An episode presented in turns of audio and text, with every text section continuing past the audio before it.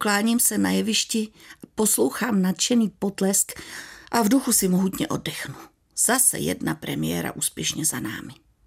Vánočnice, hra o tom, co se ženami dokáže udělat příprava svátků klidu, míru a domácí pohody, si všímá problémů, které řeší spousta lidí. I proto je umí oslovit a rozesmát. Mluvím s odcházejícími diváky. Když nemáte oponu, jste si s lidmi tak nějak blíž. Nemůžu si nevšimnout, jak často se opakují díky za příjemný bezstarostný večer, za to, že se mohli pobavit, jak moc už to potřebovali. A že u nich doma před Vánocemi to kolikrát vypadá stejně.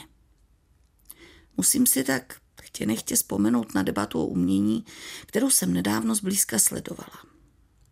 Cílem umění není lidi bavit, ale burcovat, znepokojit, ukázat jim svět z jiných úhlů, než na jaké jsou zvyklí. Zněla základní teze. Uznávám potřebu takového umění. Je nutné hledat nové cesty, nové pohledy. Otázkou ale zůstává, kolik lidí ty radikálnější směry dokážou oslovit a tedy i nějakým způsobem ovlivnit. Já sama do této kategorie nepatřím. Píšu pro lidi už spoustu let, ale zatím vystačím s tou poslední jmenovanou zásadou. Ano, jiné úhly pohledu, to je moje. Ráda dloubám i do osobnějších a bolavých věcí. Jen to pokud možno dělám s humorem. Snažím se o nadhled. Zároveň dbám, aby v něm nebyl ani náznak pohrdání.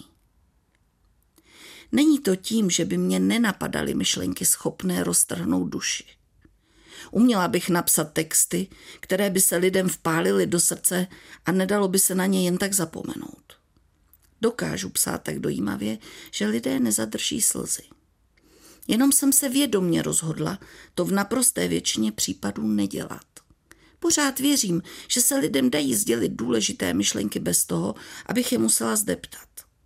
Proto jsou mé hry komedie, mé fejetony většinou úsměvné, můj román Alžběta a drak také humor nepostrádá. Nepokládám to za lehčí cestu, ale přesto po ní jdu. Zkrátka jsem přesvědčená, že život sám, hlavně poslední dobou, deptá lidi dostatečně.